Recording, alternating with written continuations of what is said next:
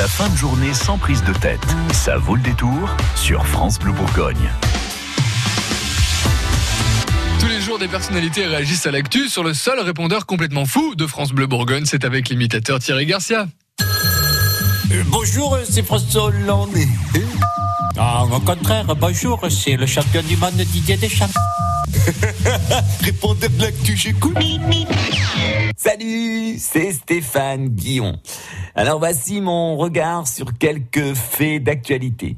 Et je m'excuse par avance, mais ça risque de piquer un peu. Allons-y. Juste avant la finale du top quatorze, le président Macron a répondu favorablement à une demande de nationalité française du pilier sud-africain de Toulouse, Max Van Dyck.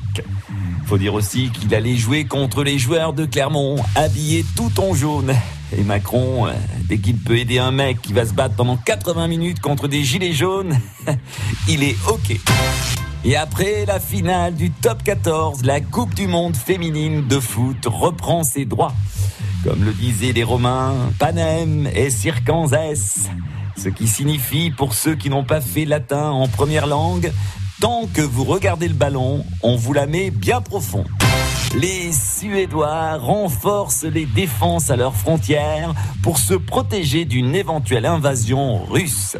Eh bien, bon courage. Si c'est Ikea qui fournit les fortifications avec le mode d'emploi pour les monter, elles ne seront pas prêtes avant deux mille cinquante. Et pour finir, aux États-Unis, un patron augmente ses salariés s'ils acceptent de se faire tatouer le logo de l'entreprise. Mais où c'est qu'ils vont se le mettre, le tatouage, les mecs qui travaillent chez Midas? Hein? C'est la lutte finale. Oui, salut camarades du répondeur France Bleu, c'est Mélenchon.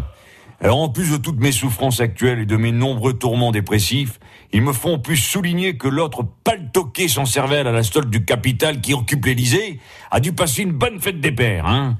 Quoi ? Gna gna gna gna gna gna, mais je sais bien qu'il n'est pas papa. Seulement, si tous les enfants qu'il nous a fait dans le dos lui ont offert quelque chose, il a dû avoir un nombre monstrueux de cadeaux, ce fifrelin de Macron. Salaud. Ok, bonjour, au revoir, c'est Jean-Claude Van Damme, ok. J'appelle juste pour dire que la pluralité des cultures fait-elle obstacle à l'unité du genre humain. Et seul ce qui peut s'échanger a-t-il de la valeur. C'est les sujets du bac philo, t'as compris? C'est pas des citations à moi, ok. Parce que, comme c'est aussi clair que de la couleur blanche quand elle devient noire, tu comprends, en les lisant, si t'es pas aware, tu peux confondre. Parce que l'écriture, c'est de la pensée avec de l'encre, ok. C'est comme moi, par exemple. Quand je parle en philosophant, c'est pas forcément moi qui l'ai philosophé en parlant. T'as vu? J'aime la vie.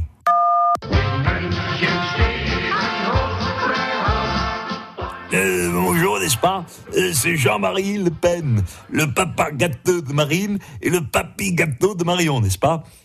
Alors, en ce jour historique d'appel du dix-huit juin, n'est-ce pas, euh, mon œil se mouille euh, doublement. Oui, parce que euh, cet appel sonna le glas de la brillante parenthèse pétainiste, n'est-ce pas? Mais en plus, parce que ce dimanche, j'ai vécu une bien triste fête des pères.